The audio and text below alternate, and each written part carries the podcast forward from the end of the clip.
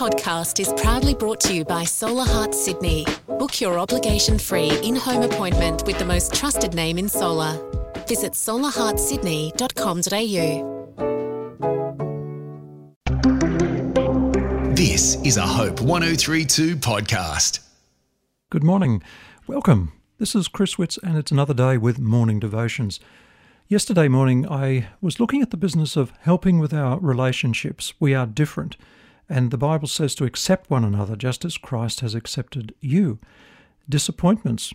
We think that sometimes people should be perfect. We think, or maybe we used to think, that we're going to have a perfect wedding, a perfect honeymoon, and come back to this wonderful, perfect kitchen and house. We're going to raise perfect kids, and they're going to go off in their perfect lives, and, and then we'll sail off to this perfect retirement. But uh, I'm sorry, it doesn't work like that.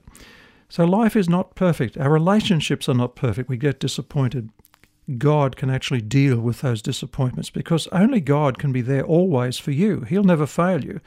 So let Him meet the needs that He can meet in your life, and, and He'll give you the strength and power to cope with the disappointments with people. And what about those times when, when you don't feel anything anymore, when, when there's apathy? Well, you say, I just couldn't care less, I just don't want to try.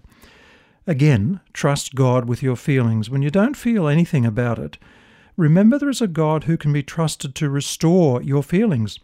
Um, and, and the Old Testament has lots of examples, particularly in the Psalms. Psalm 61, verse 8 Trust God all the time. Tell Him all your problems because God is our protection. And that means trust God when you don't feel like it. You know, feelings can come and go. And if the only way the feeling can be restored is to just act in love. Continue to act as if you love.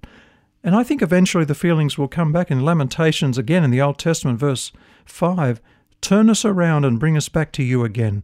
That is our only hope. Give us back the joys that we used to have. That's a verse about our relationship with God and a prayer to bring back the joy that we used to have in our relationship with God because sometimes that too can go.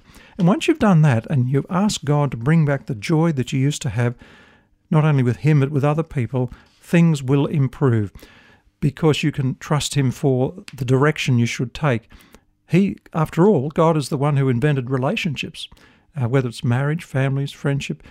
But you know, sometimes we forget to ask God for the advice that we need. I mean, in James 1, verse 6, it says very obviously if you need wisdom and if you want to know what God wants you to do, ask Him, and He'll gladly tell you.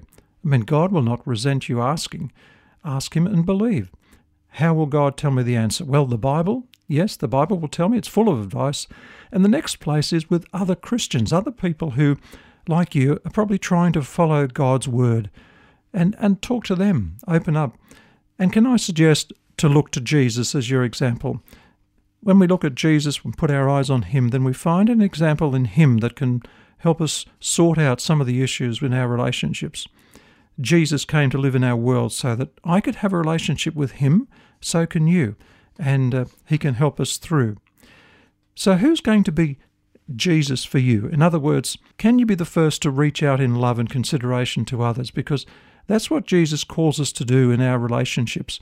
And of course, you can find the power to do that in your relationship with Him. So ask God for direction. Seek out people, as I've said, other Christian people, people who, like you, have that like mind of wanting to do the right thing. Tell God the disappointments. And don't make, as I said yesterday, don't make excuses for somebody else's faults, an unrealistic view. Differences are there.